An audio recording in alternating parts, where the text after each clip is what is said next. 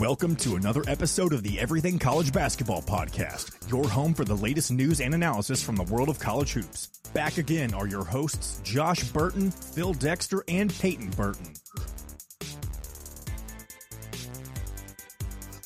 What is up, you guys? Welcome back to another edition of the Everything College Basketball Podcast, episode 126. I'm, of course, your host, Josh Burton. Joining me today is one of my teammates, Mr. Peyton Burton. Peyton, I know you got a headache today, but how are we doing other than that?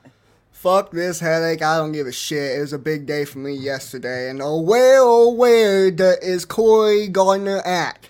Once again, his IU Hoosiers take a big loss, get the ass whoop again, and he is nowhere to be found. I'm gonna send out a fucking little police report trying to find his ass, so maybe he'll be on next week's, but who knows? I'm happy. I do got a slight headache though. I'm a little bit pissed off watching this stupid ass fucking World Cup final game here. Uh, it's at halftime, Argentina's up 2 0. Fucking shouldn't be, but that's no here, no there. Um, but other than that, I'm doing good. At least Josh, how you 1 doing? 0. At least should Yeah. I'm doing all right. They should at least have 1 0 because that cack was a thing of beauty we were talking about off air. Um, also, uh, conspicuous by his absence is Phil Dexter. He is under the weather as well, so we will have Phil back next week for episode 127. It's that time of year. Um, also, be remiss if I didn't mention this podcast is presented by House Enterprises and in part with House of College Hoops. Head over to our, our site, house-enterprise.com for more information. Um, Peyton, this last week was a massive week, especially yesterday. We hyped it up as probably the biggest week of college basketball we might have all year. Or should I say, biggest day of college basketball we might see all year. Eh, crazy games I cannot wait to get into, but also we got to shout out our title sponsor for ECB this year, Beauty to Beast Nutrition, located in downtown Edinburgh, Indiana. It's a healthy juice bar. You stop in, tell them ECB sent you, you'll get 10% off your entire purchase. We're happy to have uh, Beauty to Beast Nutrition on board for everything college basketball this year. We got our friend Connor Makabe in the live chat here. As always, we're on the Twitter, the YouTube, and on this episode, we have been on the Facebook, I do believe. So if you're following along live with us, stop in, say hey, follow along with the show, and we'll get your comments posted.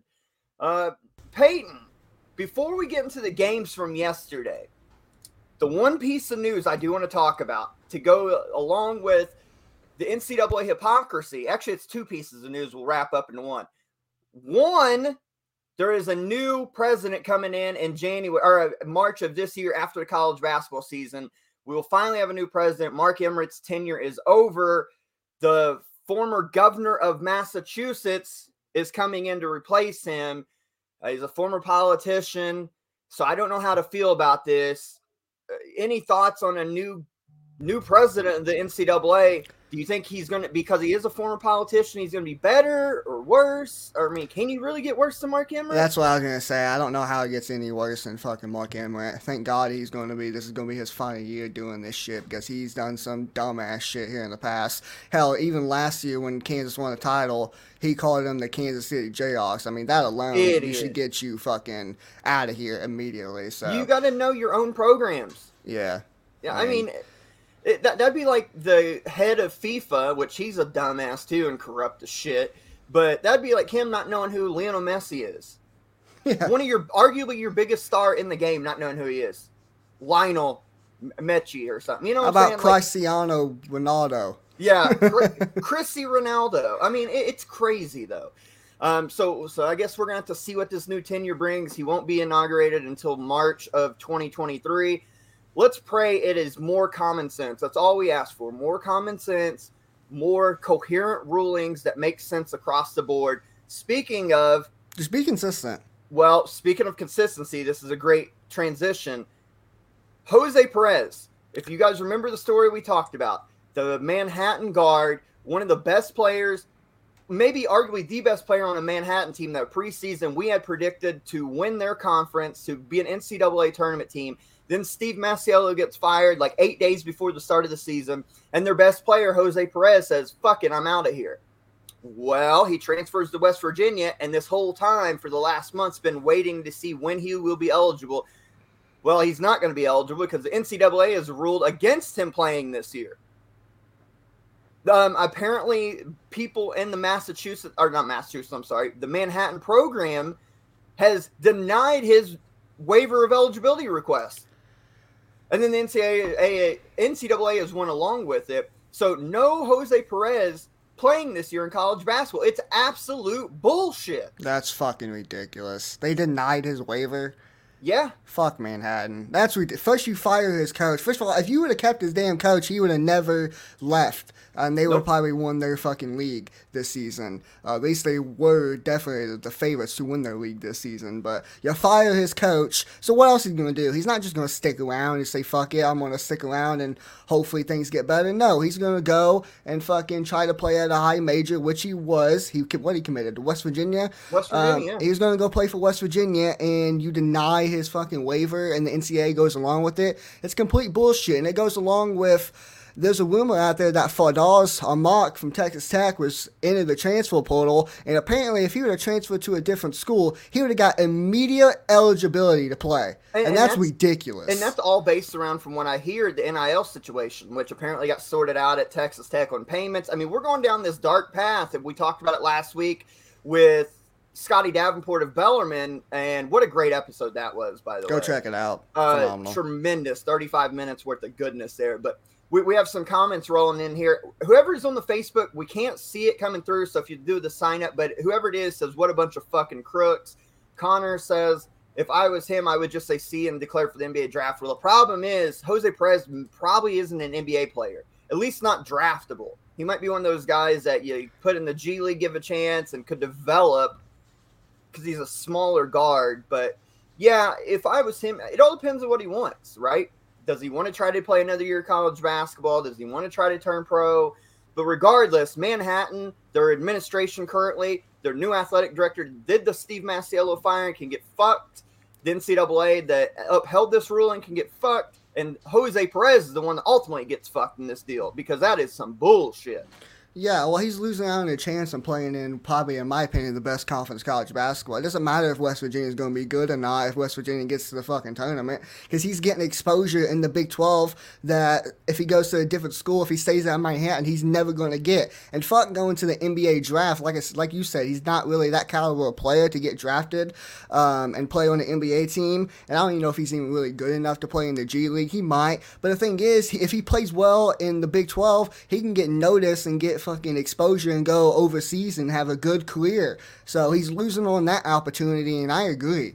And it's complete bullshit. And the guy who posted the the Facebook user is Block Starkey. Um, so shout out to him because I agree with him 100%. Well, he, it's he, absolute he, bullshit. Well, he agrees with you back because he said exactly my thoughts, Peyton well said.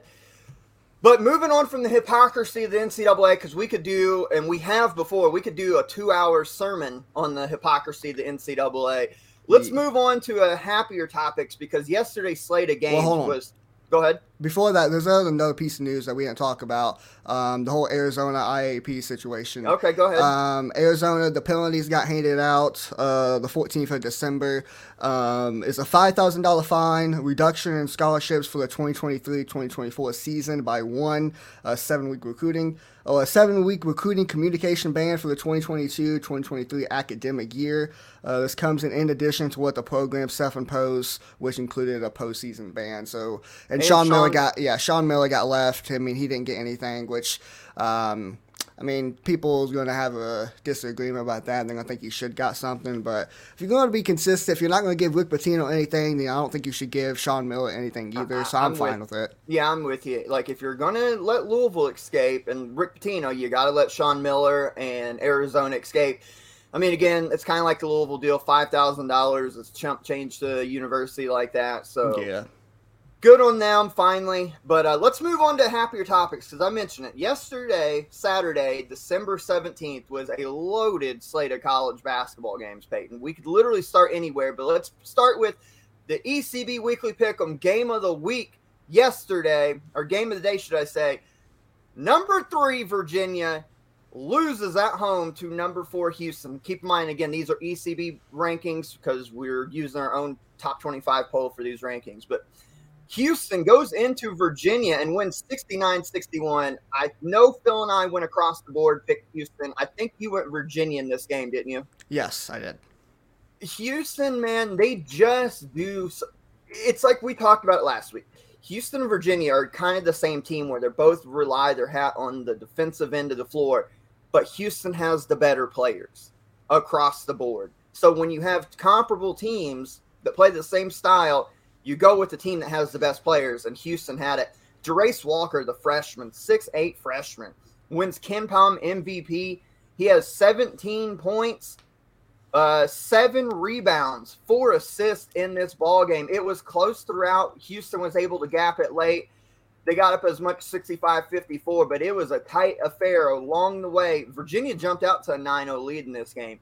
Peyton, thoughts on Houston going into Virginia to have one of the best wins of the college basketball season through the first month? I think this is a game that Houston needed to win. I think I maybe mentioned it last week when we was previewing this game. Uh, Houston had to win this game for their confidence um, before they head into AAC play here in a couple weeks. Um, so they needed this game a lot more than Virginia did, and they went out and got it. Like you said, Virginia started off the game hot. Um, they got up to an early lead, and normally when Virginia is up like that, it, eh, they normally don't lose that lead very often. But this is one of the games where they did. You're missing Jarace Walker. He, he definitely played his ass off. Probably the, I probably would say the best player on the floor. Marcus Sasser, he played 39 minutes.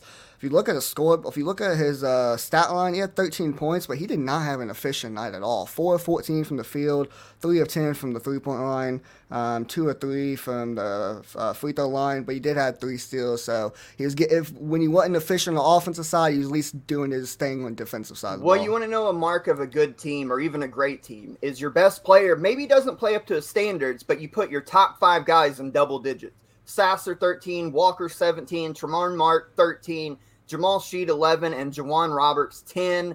Then they got five points combined off of the bench. I mean, that starting five for Houston can match up with anybody in the country.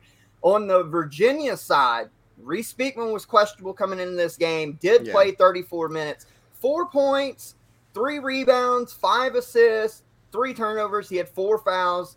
Um, I, he looked like a kid who was trying to fight back from some kind of injury. He did not look like himself. Kihei Clark only nine points in this game. He did have eight assists. So he was fairly efficient just not scoring the basketball. Virginia was led by Kadin Shedrick, 16 points. Peyton, I know you love this kid, him and Jayden Gardner. I know you love these two from Virginia. Yeah, I mean those two are the really only guys that really played well. I mean, Armaan Franklin had played 24 minutes, had 10.6 boards, so he played pretty decently. But it was really Shedrick and Gardner that really was helping him out offensively score. Um, very disappointed in Ben Vanderplas coming off the bench. He played 17 minutes, zero points, zero rebounds, one assist, 0 7 from the field, 0 6 from the three point line. And this kid's been playing well. He played well in the main event tournament against uh, the first game against Baylor and the second game against Illinois in the title game. Um, not sure what happened in this game. I think it's a lot to say about uh, Houston's defense keeping him. Uh, keeping him from going off or hitting shots. Uh, so credit to Houston, but I still think Virginia's Final Four good. I don't know if they're going to win the national championship. I don't think you can say that they're not a favorite to get to the Final Four. Um, just coming off this one loss because this was their first loss of the season. Um, it's a really good, another Final Four caliber team in Houston. So, uh, but we all thought about it. I mean, you guys both said that Houston was going to win this game, but I said Virginia was going to win this game. But one thing we were right about, doesn't matter who wins, it's going to be in the low 70s. And yep. it was a low scoring game, and it definitely was. Yeah, and I don't think Virginia, when the ECB top 25 comes out tomorrow and the pollsters put their, their lineups together, I don't think Virginia falls far. Maybe one or two spots. I, I would not be surprised if they don't stay in the top, inside the top five because honestly, they should. They lose to Houston. I know it's at home. But like you mentioned, both teams look like teams that can make deep runs to Final Fours with the way they play defense you want to see more out of Virginia's offense because we've seen it with Houston. I know they're defensive minded, but when they want to go and they get guys like Shead and Tramon Mark and Marcus Sasser going, they can put 100 on you and hold yeah. you to 50. Virginia struggles to score the basketball at times. You mentioned Evander Plas came in expected to be kind of like their Drew Timme in a way. Not kind of, at least not in this game. Definitely didn't do that. But both teams are Final Four good. Great game in college basketball yesterday. Peyton, let's move on to an early tip game yesterday. This is one that had the fever waiting of a big portion of our fan base, the Hoosier Nation, and they went to Allen Fieldhouse. And I'll be the first to admit because we had that fun back and forth last week. Yep. I said it would not surprise me if Kansas wins this game and wins big, but I went with Indiana. What I did not account for is Indiana just flat out did not show up. They did not show up whatsoever. Never led. Kansas led from bell to bell, from tip to tip, from whistle to whistle, all 40 minutes. Jayhawks domination. And what the big storyline coming out of this game to me was the way Kansas locked in defensively. Not so much their offense, because they ran beautiful offense, but their defensive identity. They proved yesterday they are a team that can go back to back and win another national title. Yep. I'm glad you mentioned it because they're national title contenders. Um, they're contenders and IU's pretenders. Uh, I'm just keeping it real. I don't think IU's overrated, but I do think IU can beat. I think IU can beat good teams inside top 25, I don't think they can beat great teams in the yeah, there's top levels 10. To it. There's, there's levels. levels. to this shit, and they're just not there. And I said on the podcast last week, and I can go back and forth, um, which we did last week, and I can go through a whole list of things hey, I I'm said. I just I know, I know, I, was, I know, I know, I know. I ain't saying that. I can go through a list of things I said last week, and all of them pretty much came true. I said Jalen Hood would not be the difference maker in this game. Doesn't matter if he fucking plays or not. He was not. He wasn't even pretty much on the court. It feels like. Uh, he played thirty minutes. He played thirty minutes, but he didn't really have the best of games. Um, how many points? He had eleven point well, six rebounds, mean, four assists, but he's two eleven from the field. I mean, come on. Most of those points came from free throws. You, you know what though? He was tied for Indiana's second leading scorer in a game where they only scored 62 points. I mean, by the way, Kansas wins 84 62. Again, complete domination. Hood Schifino wasn't bad for his first game in a couple games. 30 minutes, 11 points, uh, six rebounds, four assists. He did have five turnovers. The turnovers were the key in this game. Indiana had 23 of them, and the majority of them, it felt like they were just throwing the ball, knowing a Kansas defender's weak side, and it, it was easy steals. And I'm not taking that away because Kansas was in the right position and all that, but I think even you would admit that half of those Kansas steals, because I think they had like of those 23 turnovers, I think 17 of them were steals. Yeah, uh, yeah, 17 steals for Kansas. But I think at least the majority of those steals were they were just in the right spot, and Indiana was throwing the ball to them. Some of them definitely were, but some of them was a lot to do with Kansas' defense and how good they were in this game. Dajuan Harris was just eating uh, Xavier Johnson up in that first uh, little like first like eight minutes there of the game before Xavier Johnson got hurt. And oh, by the way, I'm gonna go mention ahead. this fucking once, and I'm not gonna talk about it again because I'm kind of pissed off about it because it's fucking ridiculous and it's honestly embarrassing. Why the fuck are we blaming Dajuan Harris for intentionally taking out Xavier Johnson? Dajuan Harris. Play plays the right way. It's a basketball play. He hustled on the floor. Just not forget, he lost the ball. He was trying to stop it from being a turnover. You're just going to let Xavier Johnson go grab the ball yep. and have you get a turnover? Hell no. You're going to dive your ass on the fucking floor and try to get that ball back to avoid a turnover. It's a basketball play, and it pissed me off seeing he that did, last night. He, he did not dive into his foot. Like Xavier, it was just a freak accident. Like, you don't want Xavier to get hurt. You don't want anybody getting hurt.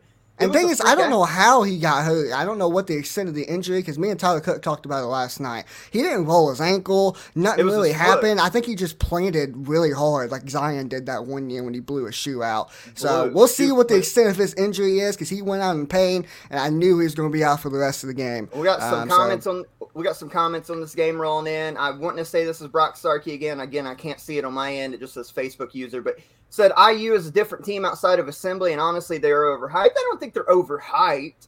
I think they are who we thought they are, and I'll explain why here in just a second. Um, Connor, a couple rolling in from him. Grady Dick has been carrying us on the offensive end. I think that's an understatement. And um, teams just solid on defense from starters bench. It was an impressive defensive performance by Kansas yesterday. Let me explain Indiana. Go ahead, real quick, and I'll explain. Big Indiana. love to KJ Adams. He's played his ass off last couple of games. He had 19 and seven against Missouri, and he had 11 and two. Had the first seven points of this game for Kansas. So shout out to him because he was monstrous in this game early on. Let me explain Indiana real quick. They are who we thought they are because if you go back all off season, it's in the magazine for those who've got the ECB preseason magazine. We talk about it. They can be Final Four good but there's a couple things that have to happen. Number one, they have to have reliable shooting from the outside. They've been shooting, I think it's like 36, 37, 38%, which is really good. But it's not in big moments. It's in like these blowout games. They went 6 of 19 from three last night, and they uh, desperately needed somebody to knock shots down because Kansas, like Arizona, was packing the paint to stop Trayce Jackson Davis. They were running double teams at him. They were even sometimes triple teams. TJD needs to develop a jump shot. We've talked about this for a year and a half now, Peyton. Yeah. He needs to in games like this because you don't think that when they get into the heart of the Big Ten play, you don't think that Michigan and Michigan State and Illinois and all these other teams aren't going to look at these game films between Arizona and Kansas and say, shit, if we pack the paint and he can't get to his left hand, what's he going to do? He has to learn to take that 14, 15 foot jump shot, whether he makes or misses it or not, to open up this lane. The same thing with Indiana shooting the three ball. If they can hit some threes, it open up for Ray, for Miller or for Race Thompson, for guys like Xavier Johnson and Jalen Hood to drive the ball. If you can't hit shots from the outside and your best big man will not take a jump shot when he is giving it to him, what do you think teams are going to do? They're going to pack the freaking paint. So Indiana, we've said it all off season. They their big concern is point guard play, three point shooting. The two games that they've lost, actually all three games they've lost so far: Rutgers, Arizona, Kansas. Point guard play, three point shooting has came back to bite them in the ass. Not only that, especially in this game, it showed um, when TJD was getting double teamed. Where were they double teaming mostly?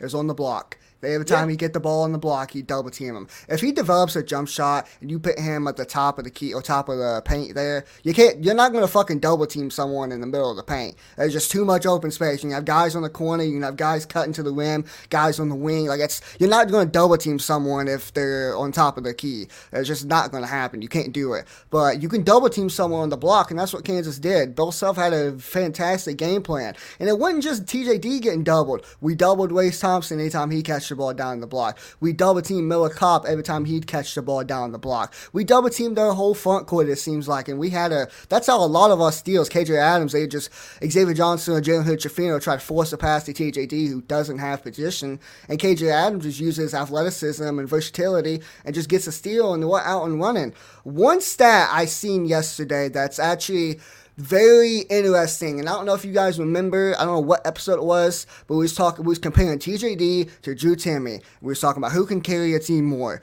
Who do you who would you want to have in your team, TJD or Drew Timme? All three, myself, Josh, and Phil, all said we'd rather have Drew Timme because he wins more. Corey obviously took TJD's side and said that he can carry a team. Listen to this stat against KenPom top 100 teams. In TJD's career at Indiana, he's 5 and 25. Yeah, and he does kind of fade. And I don't want to th- say he didn't have a good game. He played 29 minutes, had 13 points, six rebounds, nine eight blocks or something. Nine, nine blocks. Yeah. Nine blocks. So he's still playing hard, but offensively, he's got to be better. And real quick on the Kansas side, we we lauded their defense, but man, they had six dudes in double figures. Grady Dick led the way. KenPom MVP with 20 points. Jalen Wilson 11. Kevin McCullar 11. KJ Adams 11 and then Dajuan Harris and Bobby Pettiford 10. Good game for Bobby Pettiford.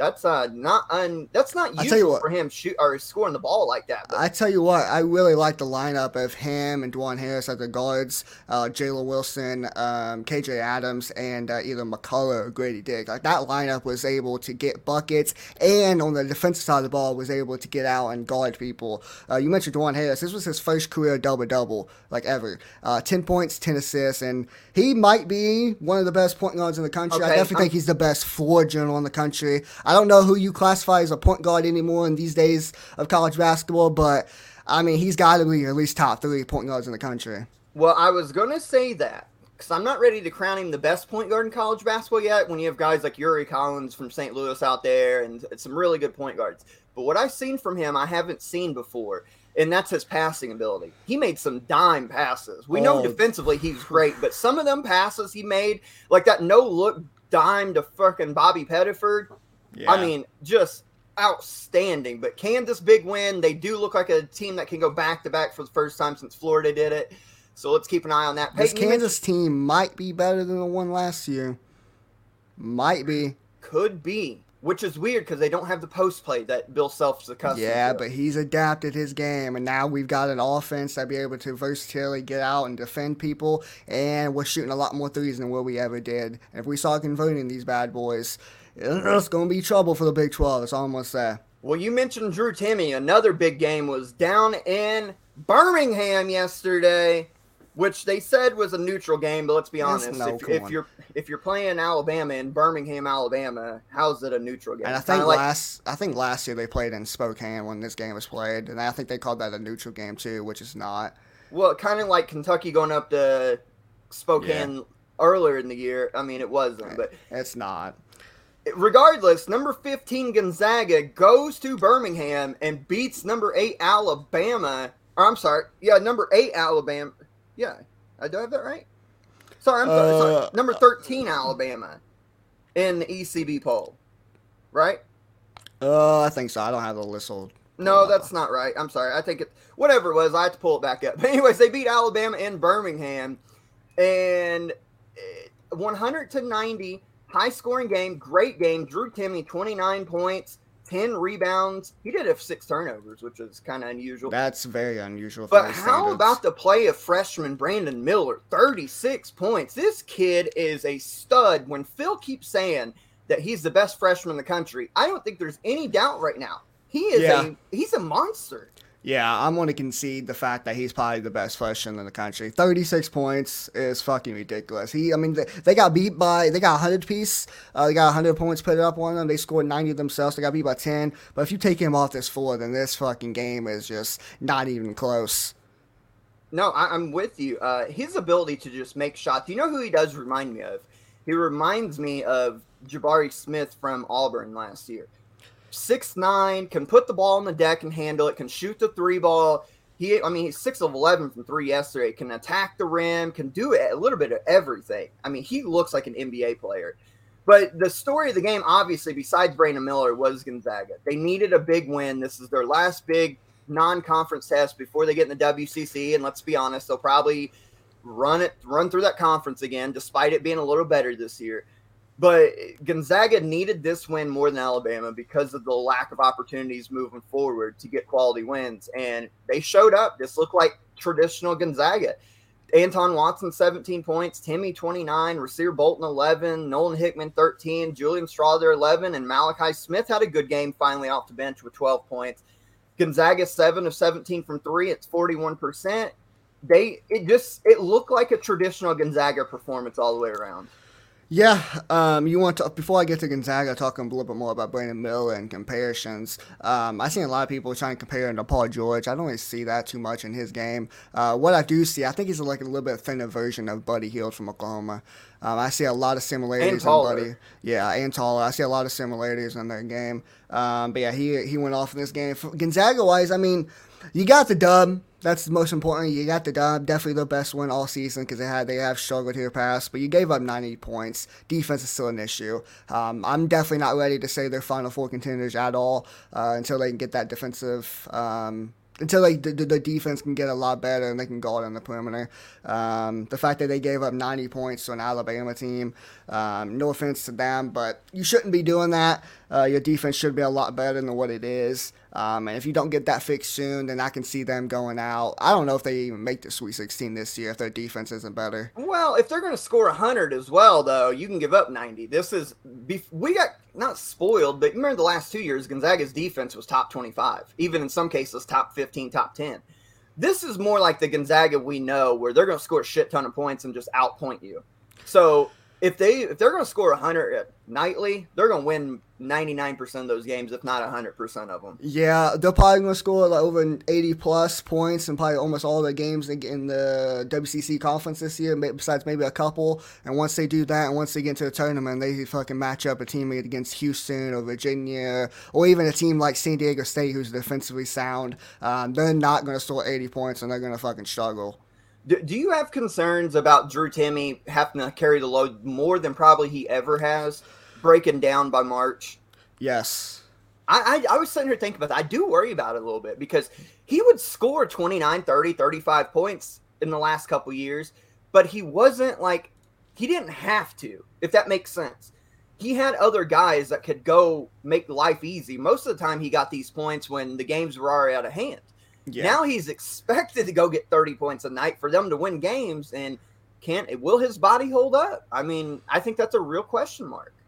I think it definitely is. I- I- They need someone in their backcourt to step up, whether it's Bolton, Sallis, um, whoever it is, Smith coming off the bench. Like they need someone in their backcourt to step up and help score the basketball. That way, Drew Timme doesn't have to because he doesn't need to be going for 30 points every single game. If you're relying on him to get 30 points every single game, then you're already in trouble in my eyes. Even if you do win the game.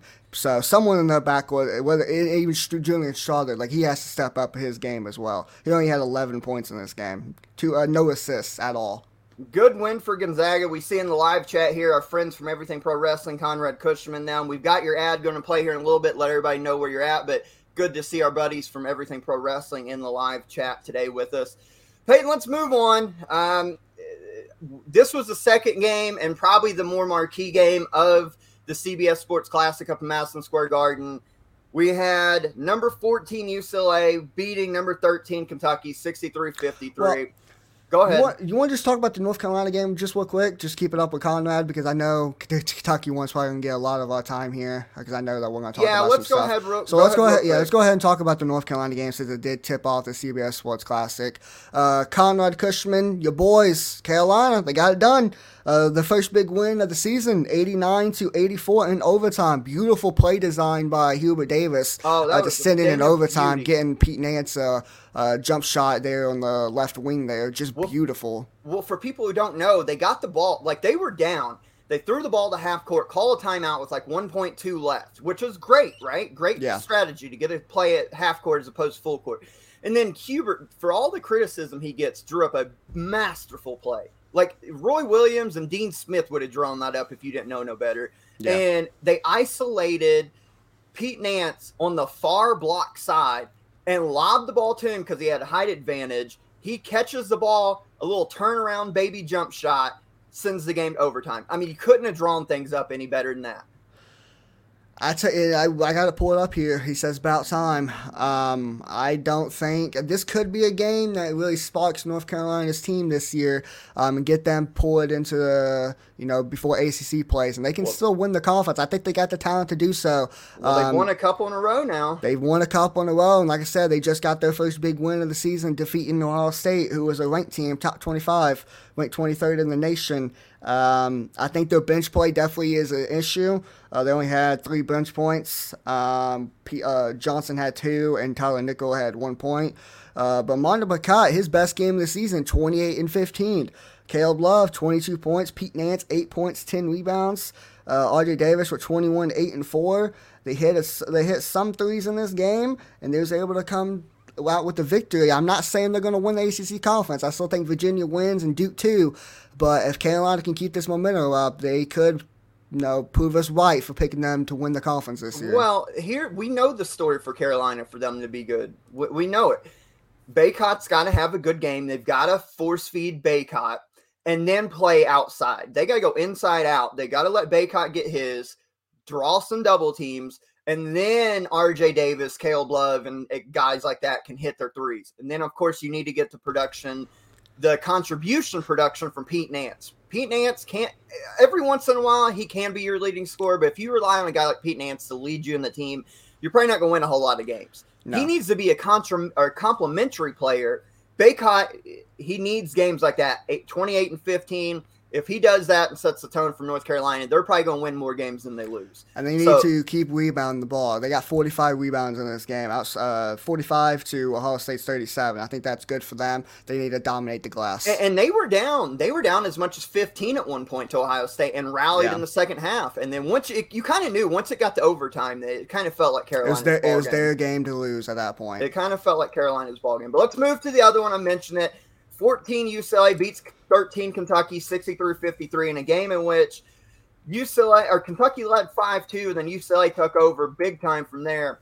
They were up, was it 12 13 points at halftime and yeah. never really looked back. Kentucky went on a rally in the second half, got it tied. UCLA went on another little 6 0 run, and Kentucky could just never, never completely reel it back in. Uh, great game Again, from Jaime Jaquez, 19 points, 12 rebounds, four assists, four steals. The turnovers were super disappointing for Kentucky. 18 turnovers and just sloppy. Sahvir had six of them. Just, I'm gonna let you take over before I get into some stats because I'm just, I'm completely over Kentucky being mediocre. I'm gonna go some with some team stats here for Kentucky. Uh, 21 of 64 from the field. That's 33 percent. Uh, six of 21 from the three point line. 29 percent. Uh, five of 13 from the free throw line. 38 percent. Uh, 18 turnovers for Kentucky in this game. Uh, only 14 assists. Uh, tied 38 to 38 on the rebounding uh, margin. Um, tied on blocks. They had three less steals. Same amount of fouls. Kentucky just got beat up in this game. 53 points. Are you shitting me? Really? I mean, I know in Kentucky teams in the past, the defense normally steps up, uh, which I think their defense played well in this game, um, and the offense comes later on. But this is a year I don't think their offense is ever going to come on late like it has in the past. Uh, there, there is no offense in this team. It's all There's ISO none. play. There maybe one screen there you'll get. Uh, did CJ Fredrick even play in this game? Because I feel like I'd never seen him on the floor at he, all. Played, he played six minutes, and it's again CJ's disappearing in these big games. He, he couldn't guard. A couple possessions in the first half, back to back. I think he slipped with the ball, like just fell down. Like I don't know what's going on with this kid. A kid that we were expecting to rely on this year as a shooter, as a defender, like he was at Iowa, and we've not got that this year from CJ. Uh, Oscar Tshiebwe, eight points, sixteen rebounds. Pretty much typical Oscar game with the It's points typical. lower. Chris Livingston had a breakout game. It's such a shame his breakout game was a wasted game. 14 points. He carried the Kentucky run in the second half. But before I really blister Kentucky, we got to give a lot of credit to UCLA. They are going to be our team of the week here later in the show. They go into Maryland earlier in the week and just dominate a top 25 Maryland team on the road, completely wipe them out. Then they beat Kentucky. We've got to give credit, whether our feelings about him or not. We got to give Mick Cronin credit because Yes. he got to UCLA, they've made a Final Four. They're always in contention. He's getting his teams to play his brand of defense, togetherness, and they are just so damn tough to beat. Uh, you get good play from a guy like David Singleton who knocks down a couple threes. Jaime Hawkins, great footwork. Him and Drew Timme has the best footwork from post players in the game. And you mentioned in a, a, a text to me last night during the game that Jaime Hawkins is the best ISO forward in the game. He is 100. percent Tiger Campbell doing Tiger Campbell things. 15 points. He only had two assists, but he just runs the show. And this is all while the star freshman Amari Bailey continues to play like a two star recruit as opposed to a five star. Mac Etienne, 6'10 freshman, comes on, plays 13 minutes. Production wise, stat line, he you would think he didn't have a good game. But if you watched him defend on Oscar, he played his ass off. Like UCLA has completely taken on the identity of Mick Cronin, and they are tougher than hell to beat. And they look like a team that can win the Pac 12 this year, or at least compete with Arizona to do so. In big games this year for Amari Bailey, talking about him being a two-star recruit, let alone a five-star recruit. Um, the Illinois game, there are four big games that they played, five big games they played so far. The Illinois game, he scored one point. Baylor game, five points. Uh, Maryland game, he scored four points. In this game, he scored three points. That's like a total of, see, seven, uh, 12. That's like 13 points in four games. And a shit ton of uh, minutes that he's played. That's got to change. That's still going to be my biggest fault of this UCLA team is when the hell is Amari Bailey going to show up? Because he has the talent to do so. I think he's got a lot of time to get this shit figured out and start to score the ball more. He at least needs to start getting 10 points a game in these big time games. Because if he can do it against Stanford, if he can do it against Oregon, he should be able to do it against Kentucky, uh, Maryland, Illinois, Baylor. He should be able to do it against those teams as well. He's got to step it up. That's still my biggest fault on them uh, as a whole team. Uh, Tiger Campbell, you mentioned, I thought he was very impressive in this game. He ran the floor, didn't really make too many mistakes. Uh, he only had a couple assists though, um, two turnovers. That's not really good. You know, a good turnover to assist ratio is normally two to one. Uh, he was two to two in this game. Two assists, uh, two Well, I mean, he'd be one to one, one to one. One to one, yeah. Yeah. Um, Jaime Jaquez Jr., uh, you mentioned it. I talked about it last night in our group chat. He might be the best ISO forward in the game. I think he is. There's not a, there's not a lot of forwards out there. Like Drew Timme does it a little bit, but he's not. He doesn't have, have the, the shot, shot. making. Yeah, Yeah, he doesn't have the, the- jump shot of Jaime Jaquez Jr. How come Jaime Jaquez Jr. can one point guard if he wanted to? Yep, he can bring the ball up the floor and initiate offense, and it's super smart on his behalf. But it annoys the fuck out of me where he does that little lean into your chest to create space. I always Yeah. thought that was a foul. I, I thought you could not initiate contact like that, but apparently they let it go. He Which, did if to Oscar let- that one time. No, he did it multiple times to guys. He did it to Jacob Yeah. Toppin, but it's it's smart on your behalf because uh, again, even for a forward, he's kind of undersized, playing at a power forward spot, six seven.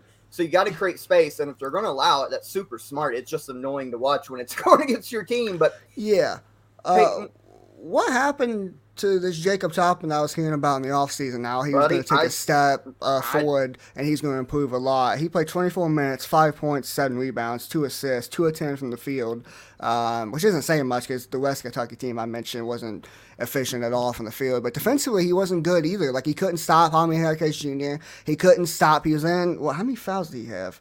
I feel like he had a couple he fouls only had there. Two. He, he only had two. two, okay. I thought he had a little bit more than that. But defensively, he wasn't great. Offensively, he was probably even worse. Like, he, I don't know what's the deal with him. I think he has the talent. He showed Penalty. in the second half of the Gonzaga game. Penalty so, for France, by the way. Uh, holy shit, a penalty. And but, he's uh, complaining, uh, and he's complaining about it. Like, oh, I'm gonna punch but, him in the but face. regardless, stay on topic here. Uh, Jacob Toppin, I have no idea. I, I, think he is just trying to force shit too much. He thinks he's a jump shooter, and he's not. He his I don't know. I, I can't explain it, and I can't explain this Kentucky team. That's three losses now of the big games and on the surface, there's no shame in losing to Michigan State, Gonzaga, UCLA. But no. when you're Kentucky, the mediocrity has got to stop because we go into these games now expecting to lose and just hoping to win. And that's not Kentucky basketball. That's not the first five years of John Calipari at Kentucky where it was magical and it was Kentucky against the world. And if you the big blue came into your place, you felt fear in your heart. It's not that way anymore. Nobody fears Kentucky anymore. And it's reasons like this. The offense is 10 years behind the times. How many times do we have to say this over the years? It is he Calipari is running 2008 offense for 2022, almost 2023 players and style of play. If you look at UCLA running offense, it was beautiful. Everybody off ball was making cuts, was setting off ball screens, was doing the things they needed to do to create movement and space. And then maybe late in the shot clock, they'd run out of high ball screen to create openings. Kentucky wants to post Oscar, have everybody stand around on the wings and the uh, the corners, see if Sahvir can get a high ball screen and create something. That's it. And then maybe late in the shot clock, you try to force feed Oscar or, you know, take a bad jump shot. There's no offensive identity with this Kentucky team. And how about this for a damning stat? Yeah, however long it, how, wild. Yeah, however long it was, three or four years ago when Calipari got the lifetime contract at Kentucky. We mentioned it before then. I think even you admit people feared playing Kentucky. Like we were the gold standard of college basketball. Yeah. But since Calipari got that lifetime contract, he is the overall record at Kentucky is 67 and 33. Versus ranked opponents, he's 8 and 15. Versus non-conference Power 5 teams like the UCLA game here. They are 7 and 11. He's got zero NCAA tournament wins since getting that lifetime contract and only one SEC tournament win, and that happened against Vanderbilt last season. There, ever since he got this lifetime contract, Kentucky has went from the gold standard to a very mediocre team. And I seen a great point. I don't remember who made it. I think it was Aaron Torres. Oh my God, France just equalized Mbappe. Oh, um, let's go, uh, Kylian. Kylian Mbappe. Hey, ever I'm sorry. Uh, Go ahead. You know, ever since he got that lifetime contract, Kentucky is mediocre. They, I think it was Aaron Torres, like I was mentioned from Fox Sports, said that Kentucky's turned in the Dallas Cowboys. They're gonna win a lot of games, but none when it matters. I agree. Sorry, I, I listen. Mbappe, you're my dude, bro. Let's go. Save your idol, baby. Let's fucking go. What a goal from him. Holy shit. Now we got a game going on, boys and girls. Let's go. Uh, as far as Kentucky goes, I agree. Uh, the Dallas Cowboys comparison is definitely a great comparison. Um, you know, they do great in the regular season, when it comes to tournament, that's the biggest stat of them all to me. I don't give a really shit what you do in the regular season. 8 and 25 against, uh, was it, top 25 teams or something, or ranked opponents. 8, 8 and 15 versus ranked 8 opponents. and 15 versus ranked opponents. I mean, that's not good either, but that's not the biggest thing to me because I don't give a shit about that. It's the tournament wins. No tournament wins since your lifetime contract. What the fuck are we doing here? Two years ago, you had your worst season in history program ever, and then last year you lost in the first round, the worst loss party in Kentucky's tournament history. Um, two back-to-back failures. Two back-to-back failures. Um, and the thing is, if Kentucky doesn't get past the first weekend this this year in the tournament, we're gonna have to have serious talks about he needs to fucking go. And Well- because it's all about the buyout. I mean, I don't think Kentucky's going to ever fire 60 him. 61 million to fire him right now, and there's no way in hell that nobody's paying that. No, not even a booster is going to fucking pay that shit. Well, I'm just I'm he's so stubborn. I, I on our face or on our Twitter page, I, I retweeted uh, his post game presser where he was saying, "quote I haven't lost faith in my team. I'm disappointed that we have to get mentally and physically tougher." And I quote tweeted it from the Everything College Basketball Twitter and said, "At what point does the head coach need to get quote unquote mentally tougher?" Like mentally tough enough to look in the mirror and understand your way of coaching isn't working anymore. Your offense is ten year behind the ten years behind the times. When does that happen? Calipari, you love saying this stuff about your team to motivate and to keep the fans happy and do all this stuff. But at what point do you look in the mirror and say, you know what? Maybe I've lost on the offensive end. Because defensively, Kentucky's still good. They're six defensively. If you hold UCLA to 63 points, you should win that game 99 times out of 100 times. You should win. Defensively is not the issue. Cal needs to pull a page. If you guys remember Billy Donovan at Florida, he felt his team was going in the mid 2000s, kind of going in a slump where they weren't as good. He hires an offensive coach strictly to coach the offense. They win back to back national titles because he was aware enough to think, ah, man, we need a change. Look at what freaking um, Michigan has hired. yes, thank you, Beilein. Not Beilein. It it's um oh the, the old uh San or St. Joe's coach. What's his name? Well, Beilein, fuck, two years ago, Beilein was when he was at Michigan, or a couple years ago when he was at Michigan. Oh, yeah, he did was, uh, yeah, he was uh, the defensive defensively. They weren't great, so he went and hired a coach. Like, hey, we're not great defensively. Help fix this shit. And guess what? The year after that, when they had Jordan Poole, they had fucking uh, I don't know who else they had, but there was the year that they was like top five in the nation, beat the They shit out of Carolina. It was a Zion, Matthews. yeah, Charles Matthews, a Zion year for that for Duke. Um, that 2000 our first year doing the podcast, they was in top three in defensive efficiency all year round. You got to change the game. You got to do something. You got to adapt. There's more to being a great coach than just being a great recruiter and a great motivator. That's only going to get you so far. When it comes to X's and O's, you got to be better. And I think you got to listen to your assistant coaches too. I know for a fact, wasn't it last year who was a Chin Coleman or someone like that was trying to get him to do something differently, and he would not listen at all. You got to listen to assistant coaches. Well, well, think about when uh, a couple years ago when we had that historically bad year when we went like eight and twenty-two or whatever it was. The game where he got expelled against Mississippi State when we actually won that game when we had came in losing what like six or seven, and Bruiser Dante Flint Allen. was the the head coach. You remember how different that offense looked to get Dontaie Allen red hot shots and he had like twenty-three Yeah, it was like, didn't and the, the movement when the offense. So it tells me that you have guys like Bruiser Flint and Chin Coleman and Orlando Antigua that probably have some great offensive ideas, but Cal's apparently not listening. He wants to stay stuck in this. Let's play two post players. Let's slow it down. Let's do a dribble drive. And we've mentioned it. It works if you got John Wall. If you got John Wall that can push the pace, Or De'Aaron Fox. or De'Aaron Fox, or a guy like that, or even one of the Harrison twins, or Tyler Ulis, or name a great point guard playing at Kentucky that can run the show, then it works to perfection. But when you don't have it, and you don't have an offensive threat as a point guard as well, this offense is antiquated and it sucks, and it's holding Kentucky back because we've mentioned defensively, Peyton, they are among the best in college basketball defensively, but the offensive side is absolutely killing this team. And Cal's got to make a change, or Kentucky's got to make a change, one of the two, because I am sick and tired of Kentucky. Um, I- I'm sick and tired of Kentucky being mediocre. You know Oh, what I'm saying? I don't know, I don't know how that's not a fucking penalty. Um, yeah, I'm, I agree. I'm tired of the mediocre. And real quick before we move on Kentucky, because we got a lot of other stuff to talk about. That was their last chance for a quality win for a while. Uh, yeah, that's a, that's what I was going to mention. Go They- ahead though. They've got Florida A&M coming in, which whatever. They got Missouri SEC game the week after, December 28th. They got the Louisville game. No offense to Louisville, but that's not a quality win. That's only going to be a, a terrible loss if you oh lose that game. That's catastrophic. And, and, and then you get an SEC play. Thank God the SEC is so strong right now because you get LSU, who's pretty good right now. You get the Alabama game. South Carolina's dog shit. You get Tennessee. We know how great Tennessee is. But you're going to have to get the, the quality wins in the SEC play, and then you lump that Kansas game in the middle. So for Kentucky's resume to try to be like a two or three seed in this NCAA tournament, they're going to have to run roughshod over the SEC, and to do that, you're going to have to fucking figure out this offense because that's holding you back. Yeah, that's what I was going to mention earlier. Does Kentucky? Ha- it's we're a month into the season. Does Kentucky have a good win? Is Michigan? Uh, are we saying Michigan in the game against London? Michigan's fifty first in KenPom. Do, do, you know what their two best wins are as far as uh, net rankings go? And that would be Michigan and Yale. Yale.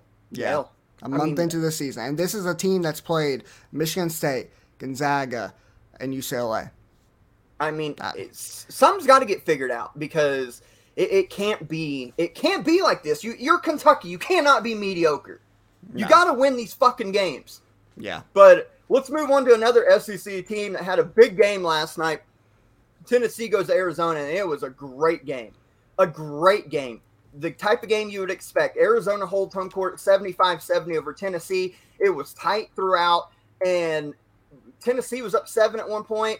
Arizona ends up winning by five in the end. They got up as much as 10 there in the second half. What a great college basketball game on the West Coast. Uh, Azuolas Tubelis, MVP of the game, 19 points, nine rebounds. Oumar Ballo continues his red hot streak to start the year, 18 points. Courtney Ramey, 13. Kerr Kriisa down night as far as scoring the basketball, but he did other stuff well. He had five assists. This Arizona team, when clicking, and we've seen it the last couple weeks now. Peyton, we talked about it last week. Arizona is good enough to cut the nets down. Yeah. They still got to hit shots, though. I mean, five of twenty-one from the three-point line. I think that's credit to Tennessee's defense, though. Um, a lot well, of they're shots, number one. They're the number one defense in college basketball. Yeah, a lot right of those shots were contested, and Arizona went and hit it, and Tennessee wasn't hitting too much either. I mean, they shot a little bit better, eight of twenty-seven, which is thirty percent from the three-point line. Um, I watched the first half of this game. Didn't get to watch the second half of this game. I hate West Coast games. Um, they're tough, especially when we have to get up early to record in the morning. Uh, so I didn't even watch the second half of this game, but I seen it was 35-35 to end the first half, and it just seems like it was a dogfight in that first half, especially. And I'm sure it was more the same in the second half. Zakai Zeigler came off the bench, 21 and six.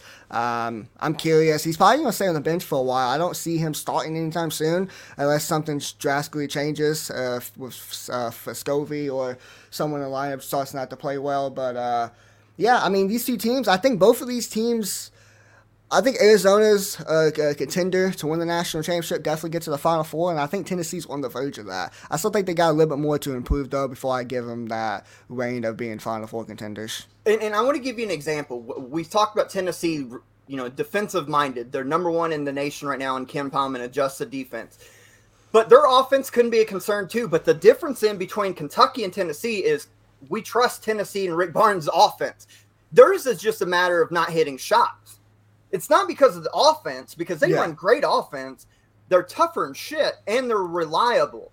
If they hit shots, they win games because their defense is so good. Kentucky's problem is they don't run offense and don't hit shots. Completely different stories. You mentioned Zakai Zeigler, 21 points off the bench. Great game for him. He was just hitting everything, it felt like. But I think that the story for Tennessee this year is the emergence of senior uh, and Nkamhoua. 16 points. He's been tremendous this year to start the year. Very surprising.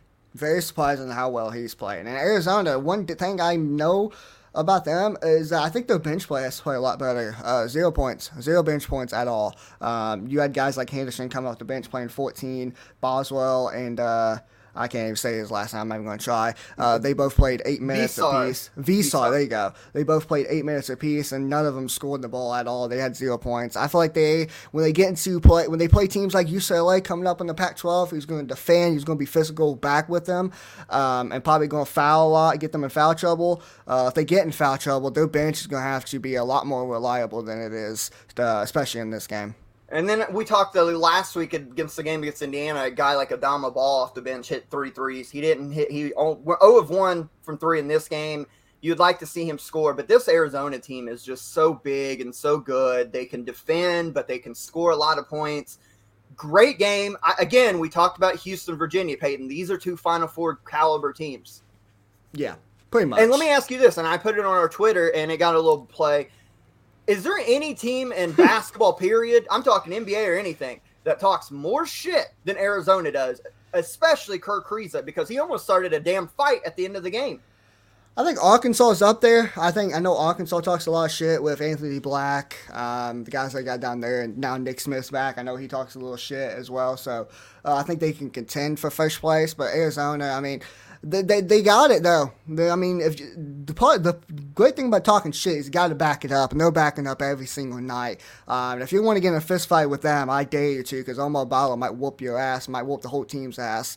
Um, so I mean, I love it. You know, shit talks part of the game. We talked about it with Drew Timme, how he celebrates after every fucking score he gets and doesn't get a tactical um, or anything like that. But Xavier Johnson would dunk and look at the t- look at the other opposing team's bench, not even say anything, and he'll get a technical, kind of soft in my eyes. But uh, if you're gonna let them talk shit, let them talk shit. Just don't call no bullshit technicals. That's all I ask. Yeah, I think Arizona leads the category in shit talking, which is fun. Peyton, a couple rapid fire before we take our one and only commercial of the the show here. Earlier midweek, back on Tuesday, Alabama held home court and beat Memphis in a great college basketball game, 91 88. This had everything you wanted. Stars playing well. Kendrick Davis, 30 points. He actually left the game with about four or five, six minutes to go with an injury. Just, I think it was exhaustion.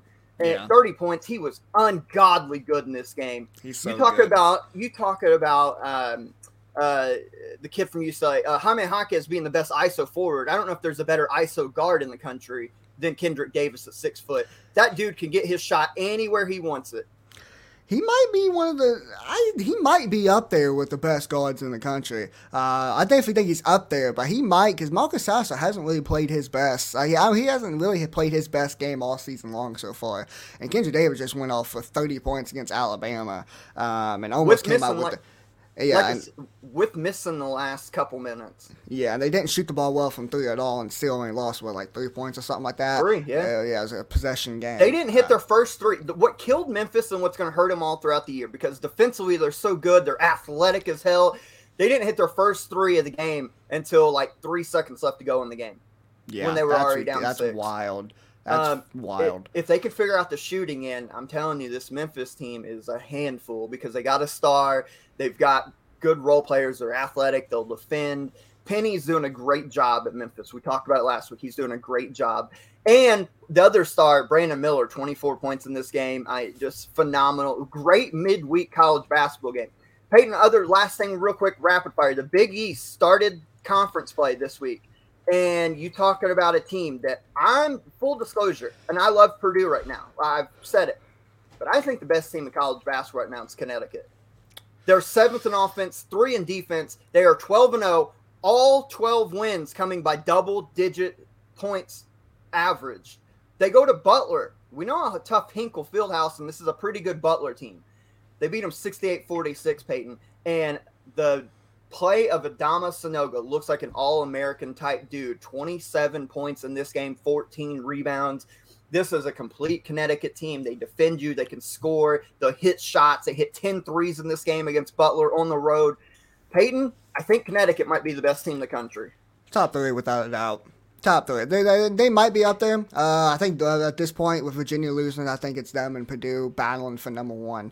Uh, I still might give the edge to uh, Purdue. Uh, in my eyes, they got the National Player of the Year, and that's I mean, Sanogo played great in this game. You mentioned 31 minutes, 27 points, 14 boards, had three assists in that game as well. And I ended up catching a little bit of the later game. I don't remember what game was on before this, but I ended up catching some of that, some of this game. And uh, Sanogo was just dominant as he has been all season long.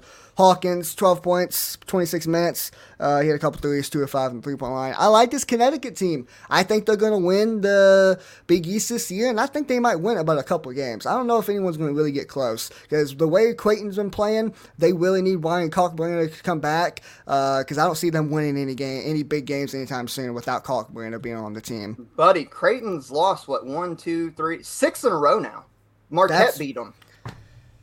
They've lost Jesus. six in a row they're six and six on the year. Talk about disappointing, which I got a segment coming up. Uh, Providence goes into Seton Hall, gets a nice win, 71 67. Providence has won four in a row. Peyton, the play of Bryce Hopkins. That kid is showing his talent through and through now. Yeah, completely different player than he was at Kentucky. Uh, to be fair, he didn't really get a lot of minutes to shine either when he's at Kentucky. But he's starting to. I mean, he's a big boy. I mentioned we mentioned it. Oh, I talked about it with when we had Will on the show. He's a big boy. Uh, he's physical, and if he's going to be able to hit some shots and be able to be a beast down low and defend, he's going to be a big time piece. 24 points in this game. Providence starting to try to put things together. But Big East Conference play has started. I think the only conference that hasn't, as far as the high majors, is the SEC, and that'll start here in a couple weeks. So we're we're starting to get into the thick of conference play. But right now, we are going to take our one and only commercial break of the show. Got to pay some bills around this bitch, and – we will come right back at you. Got a lot of pre, not a lot, because this upcoming week's Christmas week and not a whole lot of games, but we still got some more fun goodness coming at you on Everything College Basketball, episode 126. Hang tight, fellas. We got commercial breaks coming right at you.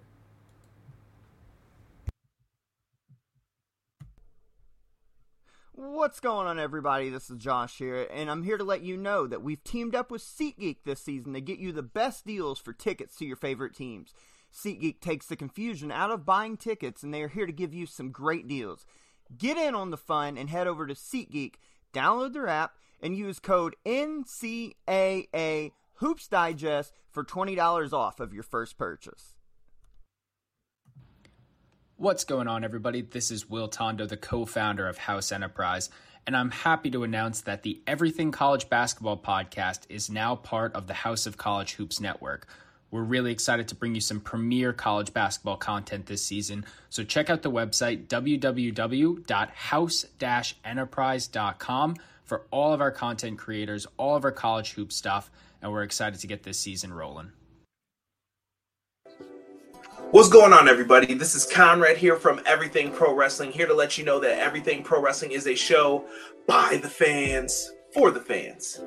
Every Monday, we are live at 6.05 Eastern Standard Time with Clash of the Podcast, where you can listen to myself and my tag team partner, Sean Hubbard of Hubbard Wrestling Weekly, talk all the latest and greatest in pro wrestling. You might even find an old school topic or two as well mixed in. And every Wednesday, we go live on YouTube once again with AEW Dynamite post show coverage. So at 10.05, head on over to the Everything Pro Wrestling channel and talk what we just saw on Dynamite with us.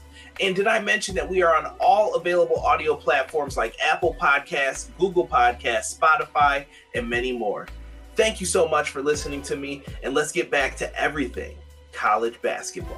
I want to send a big shout out to our network house enterprises house of college hoops. Again we mentioned at the top of the show go to house-enterprise.com for the best collection of college basketball writers podcast in the world right now. And that's including your boys here at everything college basketball. And want to shout out our friends. He was in the show. I don't know if he's still here conrad but conrad cushman and everything pro wrestling they got you covered from top to bottom and head to toe in the world of professional wrestling. We'd like to say it's our sister site. So go give them a follow if you are into pro wrestling. And of course, if you're going to a game, if you're going to a concert, if you're going anywhere that requires a ticket, download the SeatGeek app, use our promo code, and get $20 off of your first purchase. Um, Peyton, before we get into previews, again, like I said, it's Christmas week this upcoming week. We got a lot going on, so there's not a lot of games this week. Before we get into that, doing it again this week. This date in college basketball history. I love these segments. I love doing the research for it. And this is another big one. And I swear to God, I don't mean to keep bringing Kentucky in this because this was three weeks now, three different Kentucky games, but these are just the ones that pop up. These researchers is kind of hard trying to find these. I'm just letting you know. But this was a big one on this date, December 18th, 2001, in Madison Square Garden, number one Duke beats number seven Kentucky in an instant classic, 95 92 in overtime. It was a Jimmy V classic game. Jay Williams, 38 points. Tayshaun Prince, 17. Kentucky had a lead. Duke evaporated the lead. They go back and forth. Duke finally, late in the game and overtime, takes control and wins this game all-time classic game. When you hear names like Jay Williams and Tayshaun Prince, and you have Tubby Smith, and you have Coach K on the sideline, Peyton, you know it was a big game in Madison Square Garden. My lord, Coach K, you had Tayshaun Prince. He's not a prince, or he's not a king. He's a prince. Wrong game though. I don't give a shit. Same fucking same same from same states. Tobacco Roads, close enough. Damn it. Um, Jay Williams though, one of the best all-time Duke guards. Uh, one of the top guards pretty much ever in college basketball history. Absolutely. Uh, elite. Um, also, I didn't know what what year was this again? 2001. You know, obviously, I was like two years old on this, so I don't remember a damn thing about this game. But I do know those players, though, and I do know those players were elites and uh, big time game. And hopefully next week, what or next yeah next week whenever we do this show, I'm curious what that day is going to be. Um, who's going to be on this day? Might have to start playing Edge's theme song because on this day I see clearly. Yeah. Um, you know what? I, I've enjoyed doing this segment though, just doing the research and looking at classic games that happen on this date when we record. Uh, I think it's a lot of fun, so I enjoy doing that. Peyton, before we get into the previews again, not the greatest slate because of Christmas this upcoming week, but I do want to ask you. And I was going to ask Phil as well, but since he's not on here, the most disappointing team. We're one month into the college basketball season. So I want to know the most disappointing teams in college basketball through the first month, and then we'll I'll ask you the most impressive teams that you've seen through the first month of college basketball. Um, can I just name? Is there like a limit? Can I just name as many? as No, I just whoever, whoever. Um, okay, I'll give two at the top of my head, and they're close to, uh, they're very close, and a lot of, it comes a lot from our fan base and everything college basketball, and that's Indiana and Kentucky. Both of the teams I think has been extremely disappointing. I'll go with Kentucky first since we just talked about them the most earlier. Um, Kentucky, offensively, there is no offense with them. Defensively, they're great. Uh, might even be elite in my eyes. Um, got a great defensive uh, team. Offensively, they ju- they don't want any offense. They can't sh- hit shots. Um, I thought coming into this year with guys like uh, C.J. Fredrick and Antonio Reeves, they'd be able to light it up from three. They haven't. They did it the first game of the season against I don't even Kentucky State or whoever the hell it was. Um, pretty much playing nobodies. Um, but once they started playing the big teams like Michigan State, Gonzaga, UCLA, um, they completely shied away. Uh, Jacob Toppin, I've been hearing all this uh, hurrah about him in the offseason, how he's improved. I have yet to see it besides the second half of the Gonzaga game where he played well. Um, Oscar Tshiebwe's doing what Oscar Tshiebwe things. We we expect him to keep doing what he's doing. He's doing it.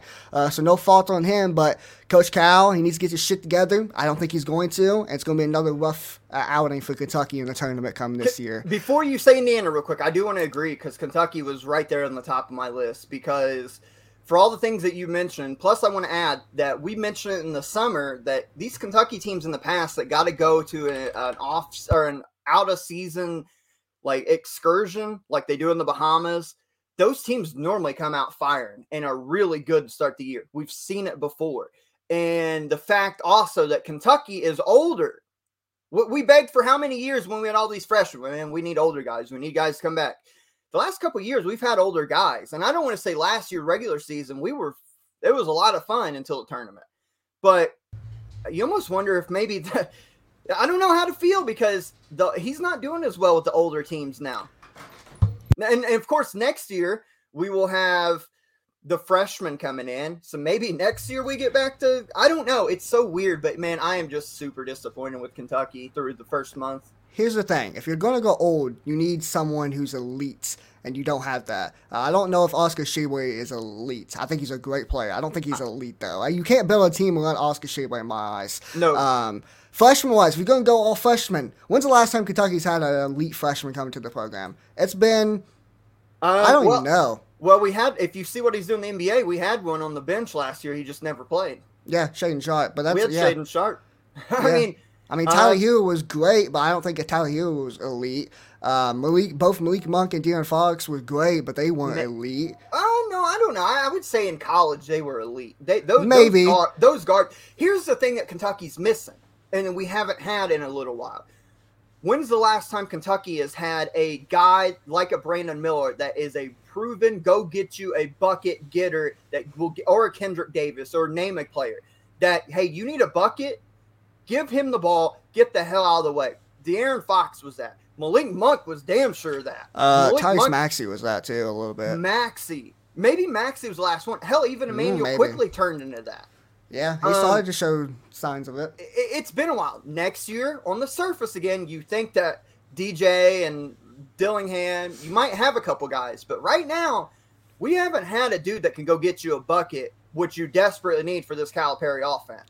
So and to move on to the other team I was talking about, IU. Uh, once again, same boat as Kentucky. Defensively, I think they're great. I think they're close to being elite. Uh, they might even be elite, even though they gave up 80 points um, in back-to-back games against Arizona and Kansas. The last three, or uh, the last four games, they've won. Th- they lost three out of the four, and all three of them have been by like 14 points or more. Haven't been close. They've completely added this game, added these games from the get-go.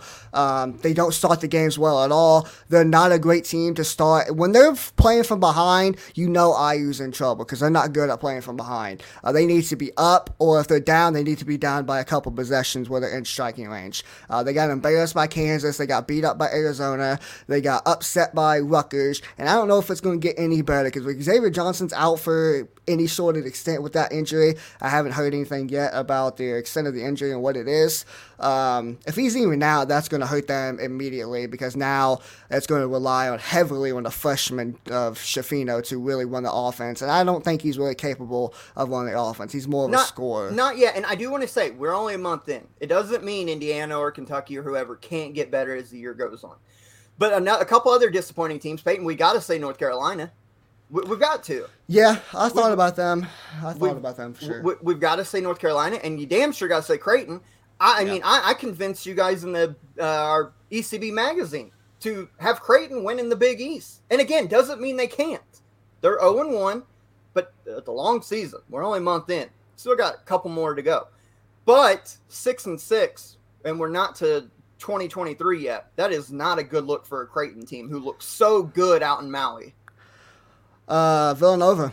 Villanova. Villanova uh, yep. Cam Whitmore's back, and I think he's playing well. I well, they're playing up. better. They, yeah, they're starting to. Yeah, they're, three wins in a row. Yeah, they're starting to play better, but they were getting beat up, and they were getting, you know, they weren't playing well at the time. So I think they're up there.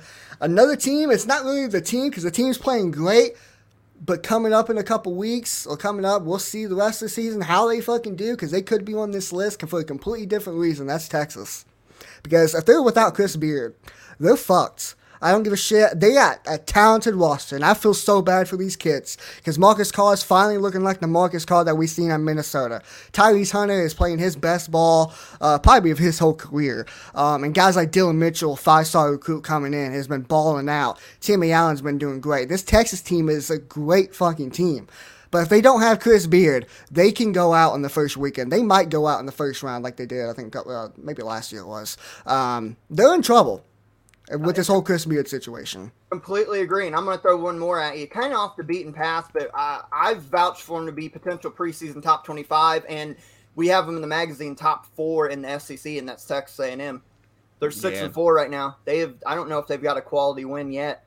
Um, eh, they've beaten Louisiana Monroe, Abilene Christian, Loyola Chicago's a good win. DePaul, SMU, and Oregon State They've lost to Murray State, Colorado, Boise State, and Memphis. N- none of the four really bad losses, but this is not the Texas A&M team I thought that we would see so far. But let's talk about most impressive, and you got to start with Connecticut, Peyton. We mentioned them. They're number one in KenPom. They're, they may be number one in the ECB top 25 tomorrow. Unbeaten, 12 and 0, won every game by double digits. I don't know if you get more impressive than the Connecticut right now. No, Oh, another one of those disappointing teams, even though they just got a big win with Gonzaga. I forgot to mention them. Um, impressive teams, yeah. I mean, I got a, I got probably a list of five here. I, Connecticut's one of them. We go Connecticut, Purdue, absolutely, uh, Arizona, absolutely. Um, I think Kansas has been extremely impressive so far this season. Um, and another team I was talking about, uh, Virginia. I think Virginia has been extremely impressive in how well they've played so far. Even though they just got beat at home to Houston, but that's a Houston, it's a Houston squad that's Final Four contenders. So I think I, for the impressive teams, I think they're my five right now. Eh, yeah, and I've got a couple more. Um, I, am I'm impressed with UCLA because I didn't know what to expect from them. They're ten and two. We just mentioned the big wins this week. Impressed with them. I'm impressed with Kansas. Everybody said they lost you their one loss is the Tennessee on a neutral site game where they didn't play their best. I'm impressed with Kansas and how well they have adapted to try to make another run at this. I'm impressed with a couple more SEC teams. Alabama, despite the loss yesterday, they've looked real good. Arkansas, we did not know how well they would gel with all the young talent, and they're 10 and 1. And their only loss came out in the Maui in a great game against Creighton. There's uh, a couple more. Memphis, Peyton. I know they're 9 and 3 but they've looked pretty damn good. How about another nine and three team? They're not setting the world on fire, but we've seen them in person. I think Marquette's doing pretty damn well to start the year off. They've looked impressive. They've looked pretty freaking good. I'm not gonna lie. Miami's 11 and one. They've looked good. Um, what about what about Phil's boys, Illinois?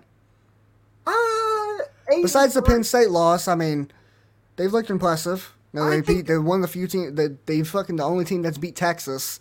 Um, I, I think we can put them on there, but and I, I think they're kind of where we expected them. Is my thing with them. I don't know if they've looked super. The wins, yes. When when they beat um, who was it? UCLA or Baylor, whoever it was. Baylor. Uh, Baylor. Wait. No, it was UCLA. No, it was, yeah, UCLA. When, right. they beat UCLA, that was a, they looked real good there. So I'm kind of still indifferent on Illinois, but I think they're good. So I'm not slighting them at all. Virginia and, Tech, another team, yeah. 11 and one, looked really good. Hey, Mississippi State's unbeaten 11 0. I know they've not played nobody, but we expect them to kind of fall off the map hard, like yeah. hard. Uh, a couple more. Kansas State, brand new head coach Jerome Tang. You, have got the great story with Keyontae Johnson. They're 11 and one. Their only losses to Butler. So there's been a handful of uh, hell. I'm even impressed with Duke right now. Yeah, I'm slightly impressed with them. I still think got a lot more to go. We'll see how they play when the ACC gets into uh, when the ACC starts to wrap up here in a couple soon or uh, gets uh, ramped up here in a couple weeks. Um, talking about Kansas though and how impressive they looked, uh, something I forgot to mention. You mentioned a Tennessee loss, which is the only loss. If we put this in perspective and we play devil's advocate, that was their third game in three days and it's oh, against sure. a it's a against a Rick Barnes team. That I mean, you never, you know, fatigue is definitely an issue in that game, and I think it was. But Tennessee was just better and flat out played uh, uh, outplayed Kansas in that game, but was Kansas's third game in three days. Uh, so fatigue, I think, definitely was a little bit of factor. But I mean, there's a lot of impressive teams. I think there's more impressive teams uh, than there is more like disappointing teams so far yeah. start the season. Yeah, and we'll revisit this halfway through the year, and everything could change by then. I mean, Connecticut could still be unbeaten. They could drop six in a row. You never know. But it's kind of one of those deals, like we said after week one. You don't want to overreact, but we do have a bigger sample size right now to start really gauging who these teams are.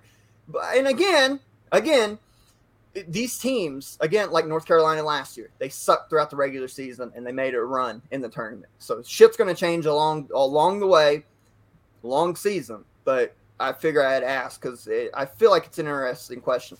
Peyton, now that's all the way. Um, again, it's Christmas, man. Not a whole lot of games. I got four on tap this week. Today, actually, as we record on Sunday, I, am wanting to say it's like a 4 p.m. tip time. It's out on the West Coast. Number 19 Auburn goes at USC. Thoughts on this one? Because I think this is a true pick 'em here. I think Auburn gets it done, and it's not because of the offense, because the offense is was it's a 51st in offensive efficiency. Um, it's going to be because of the defense gets the job done. Um, I know it's on the it's at it's playing against USC out at USC. It's going to be a road game for them, but Auburn's defense is ranked 15th in adjusted efficiency. Defensively, uh, defensive wise, the 20th in offensive rebound percentage. One thing that scares me, um, if this is a high scoring game then USC will win this game because Auburn is shooting 28.3% from the three point line. If they don't hit shots, at least a couple, shoot at least about 31, 32%, which still isn't great, but it's definitely better than 28%. Um, I think USC gets the job done, but I think uh, Auburn's defense is going to hold true, and Auburn wins in a low scoring 67 to 61. Yeah, you you worry about Auburn's guards. Yeah, they can either be all American type or they can just look like junior college kids. And so I want to see how they uh, respond on the road in a tough environment. USC is going to have the size advantage on them more than likely. But I, I, do like Auburn's guards to play well enough. I want to see a big game out of Johni Broome in this game. I want to see a guy like K.D. Johnson or Allen Flanigan show up and show out because USC's got a really tough guard and Boogie Ellis on that team the former Duke and Memphis uh, transfer. I think this could be an ugly one. I'm not going to lie. I, I, think I could see a lot of missed shots, a defensive grind. Auburn's already played a couple of those this year.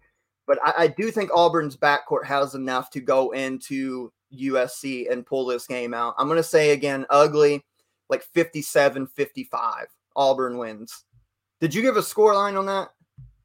Yeah, I said um, Auburn wins 67 62. Okay. Then we go to Tuesday night. We got an ACC clash here. Number three, Virginia at number 23, Miami. We, we kind of put Miami in an impressive list right now.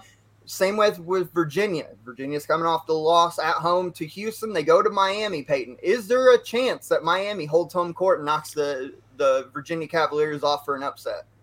I'm sorry to Gregory Hams, but the Hurricane ain't coming through this time because the Cavaliers are going to roll through Miami pretty comfortably in this game. I like Isaiah Wong. I think he's a good player, but the big discrepancy is here is Virginia's offense is ranked 12th in offensive efficiency. Uh, Miami's is ranked 11th. That you know, very close, very close margin. Uh, Miami's defense is ranked 124th. Virginia's is ranked 27th. Not only that, but Virginia's shooting 38% from three point line. There's your difference maker. They're going to hit shots. You know, they didn't do it against Houston. I think that's a one time thing is a credit to Houston's defense.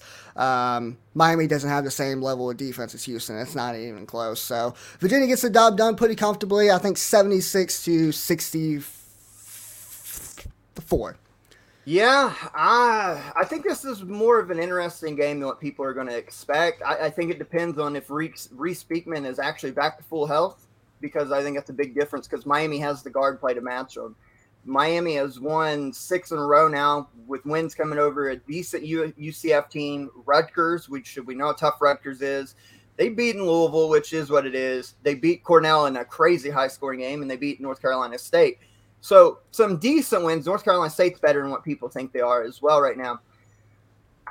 I'm wanting to say it depends on tempo early. If Virginia slows this thing down, Miami's in trouble. But if Miami can use their experience and athleticism to get out on the open court, I don't know if Virginia can play from behind in a game like that. Uh, you mentioned Isaiah Wong. You forgot Nigel Pack, the Kansas State transfer. Norchad Omier, six seven sophomore, playing well right now.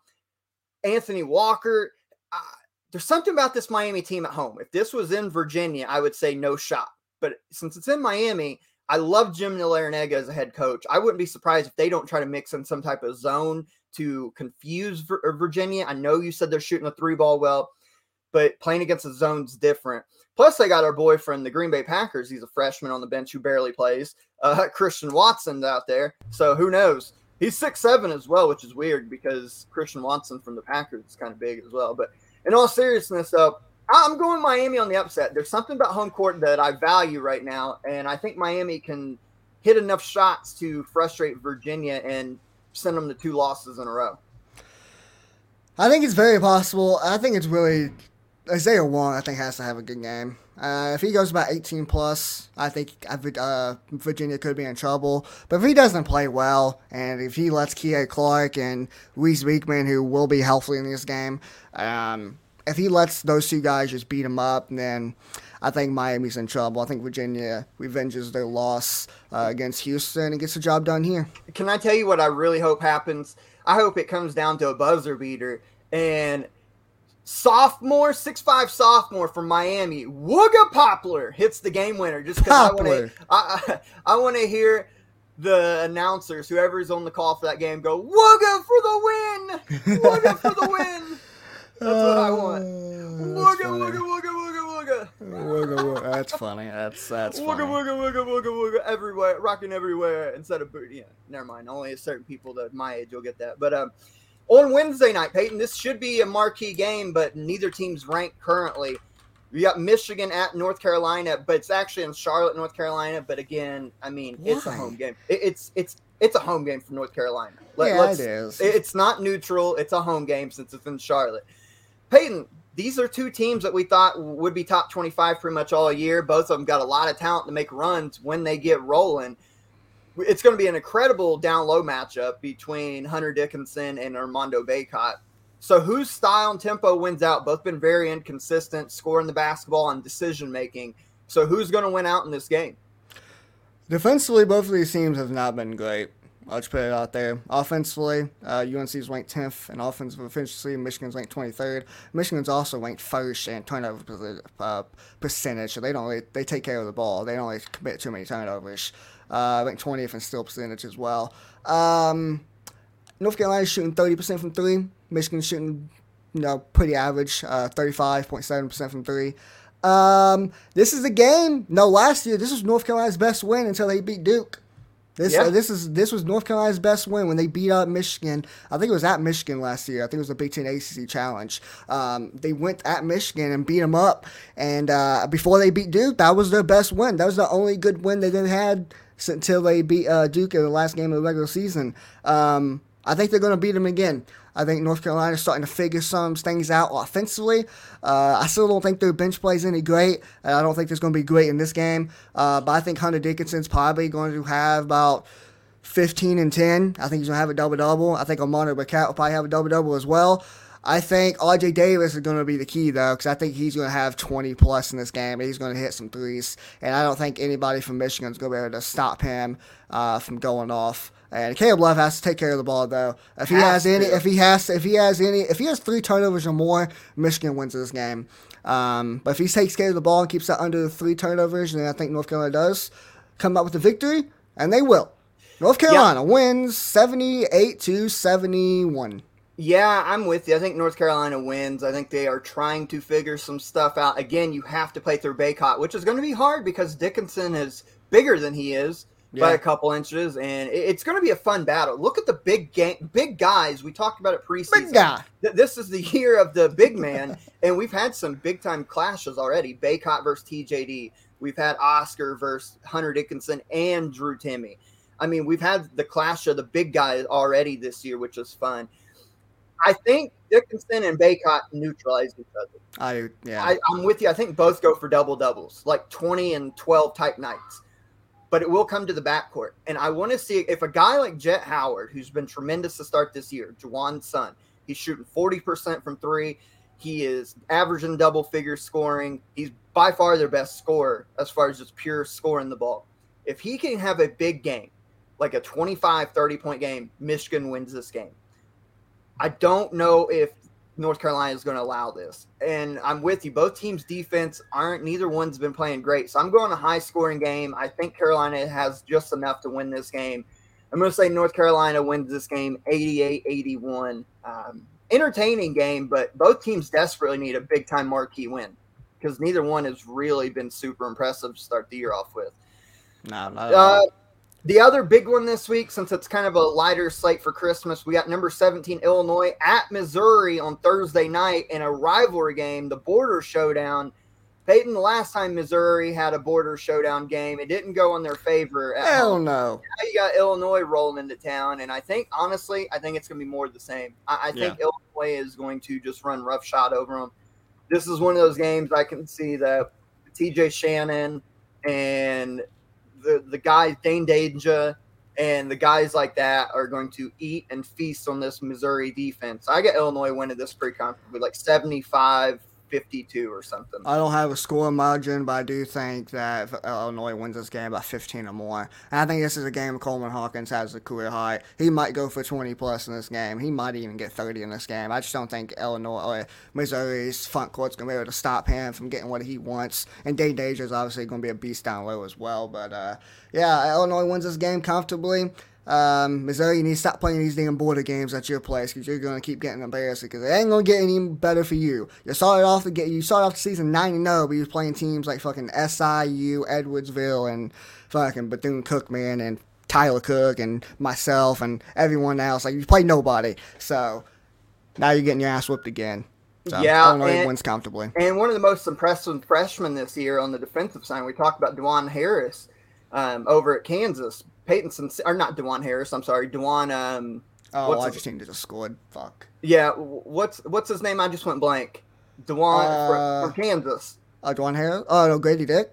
No, not Grady Dick. Dewan, Wait, who'd you say? I wasn't paying your point guard. What? Can't- Harris. Dewan Harris. Thank you. The Uh, other Harris, I could not think of his name. Sencire Harris from Illinois, right there with him. It must be something about the last name Harrison being a defender. Yeah. I mean, he he's been tremendous. But yeah, I've got Illinois pretty big in this game. I just maybe Missouri can hang around and make things tight on Illinois, but I just I think Illinois got too much. I, I do. I think they got too much. Yep. I agree.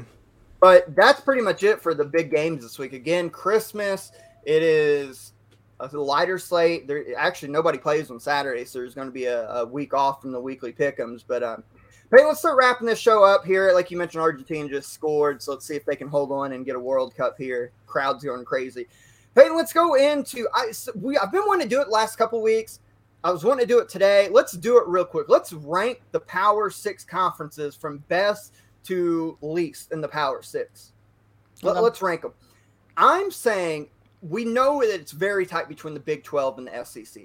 I think from top to bottom, slightly right now, the Big 12 is a little better because their bottom teams are a little better than the SEC's bottom teams because South Carolina sucks. Well, they, they are no good. Because of that, I think I give the edge slightly to the Big 12, but I think the SEC is right there with them. Yeah, uh, well, the lowest team right now, I think in Big 12 is Kansas State, and they're ranked 53rd in KenPom. So that says all you need to be. Uh, Big 12, I said last year, and I told you this year, Big 12 is the best conference in college basketball, and I don't know how you can argue against it. Top to bottom, I think they're the best. Yeah, and I think SEC is number two. Yeah. SEC then, 2, probably Big 10 3. Big 10 3. And then probably the ACC because teams like Villanova and Creighton are not doing well in the Big East. Yeah, I think it's tough. Um, it's either the ACC or the Big East. ACC has not been as good as I thought. Uh, Virginia Tech's been well. You know, Virginia's obviously the class of the field. Duke's been okay. Duke's been solid, but North Carolina hasn't been the greatest. But then you um, look like North Carolina State's playing well. Miami's playing well. Uh, Wake Forest is playing well. Yeah, and uh, so I think that gives them the edge over the Big East. Yeah, I'm fine with them being fourth. Like Georgetown and DePaul and a few of teams like that, they're just no good. Yeah. I'm and then obviously the Pac-12, despite having Arizona and UCLA, I mean Oregon's been disappointing. Washington's not been bad, but th- that's not enough to catapult them over a- another conference. Yeah. I mean their floor is really bad right now.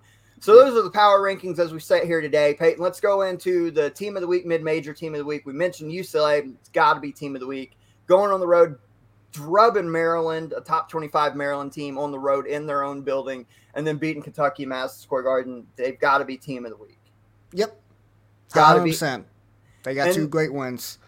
And then mid-major team of the week. We were thinking about this, talking about it because it wasn't really one standout. But we went with North Texas. They're nine and two, 62nd in KenPom. They've won four in a row. They went into well, sort of it was a semi away, but they beat Massachusetts yesterday handily, 62-44. The Mean Green looked like a team poised to potentially make another NCAA tournament. So. Yeah, they're relying a lot on their defense because they got a top 40 defense in the country, according to KenPom. So, yeah, 38th. Yeah, so if they can continue that up, you know, got UTSA coming up here soon, Florida Atlantic, got Western Kentucky on January 5th. Got some interesting games coming up, and I think most of these games, they should be able to go on a little six game winning streak here if it holds true. Yeah, I'm right there with you. Peyton, let's uh pull up them bank on it pictures for those watching along live with us. As you can see, if you're watching along live on the YouTube, Twitter, or the Facebook, you can see the bank on it current to date. And I took another L this week. I had the SEC sweep, and none of the three SEC teams won yesterday. uh, they all lost.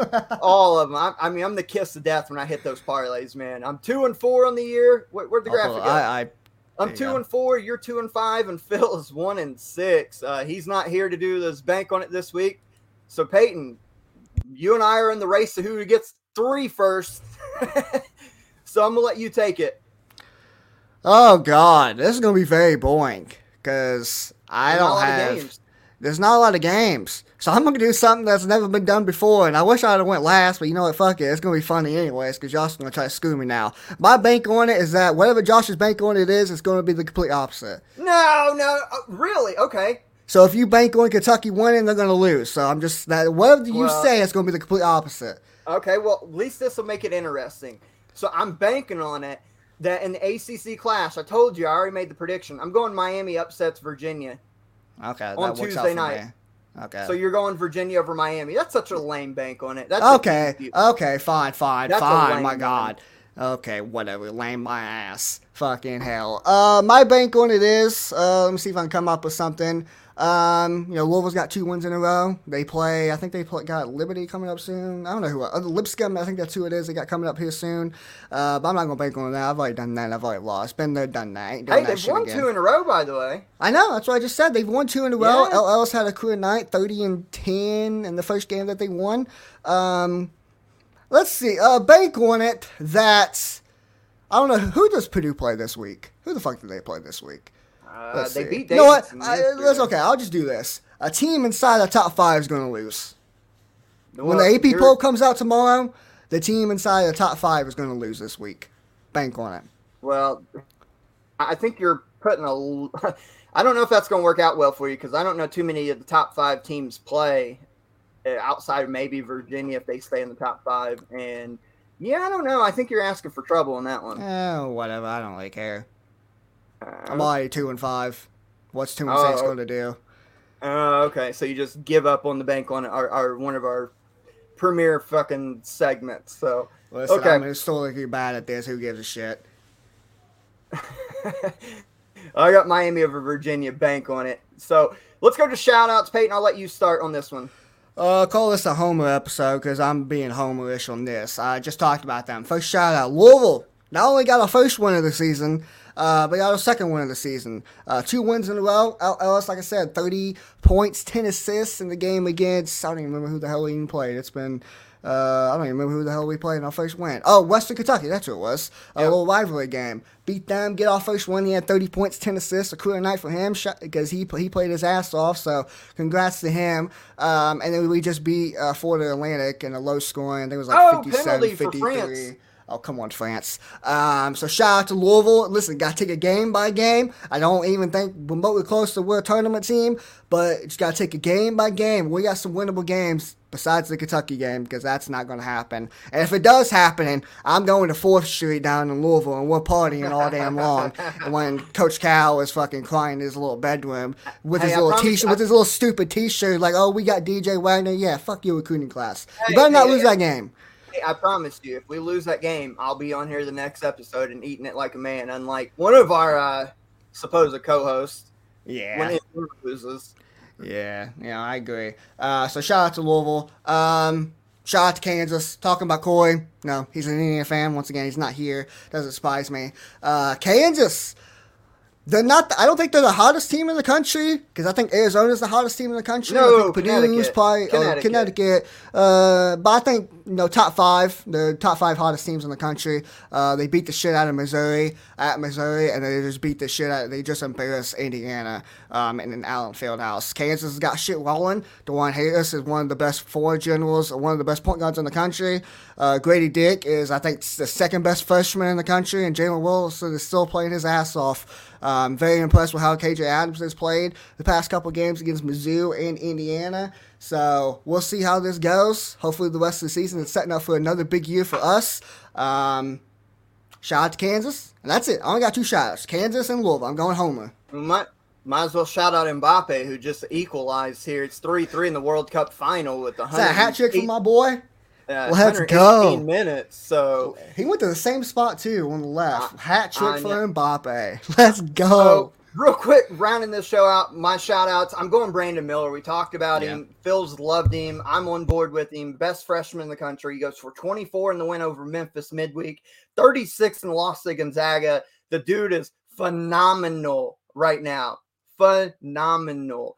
So, what, 60 points in two games? That's a 30 point game average oh, from this last week. I'm going to go Kendric Davis as well with the shout out 30 points in that loss to Alabama, but we mentioned maybe the best ISO guard in the country, Peyton. And uh, basically, that's it. Uh, there was a lot of big time performances. Donovan Clingan, we uh, Dama Sanogo, but I'm going to go with those two guys. We'll stay with the stars of the show. But Peyton, wrapping up episode 126 for everybody following along live with us today on the YouTube and the Twitter. We appreciate you. The World Cup looks like it's going to, the finale is going to go to a penalty shootout, which is high drama there for episode 127 we got to figure out our, our start time since next sunday is christmas it won't be on sunday it'll probably be before that or a day later so keep in tune we'll let you know on episode 127 also joining us we will have Brian Ralph of Heat Check College Basketball, big time guest coming on. Can't wait to pick his brain for a little segment there. So that'll be a lot of fun.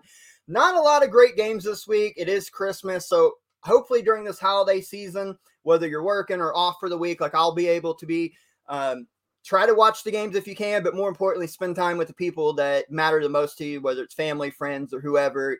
Enjoy the holidays. We thank you for listening and watching uh, episode 126 of Everything College Basketball Podcast. But until episode 127, we hope you guys have a great rest of your week. Get ready for the holidays, and we will catch you down the road. See you guys.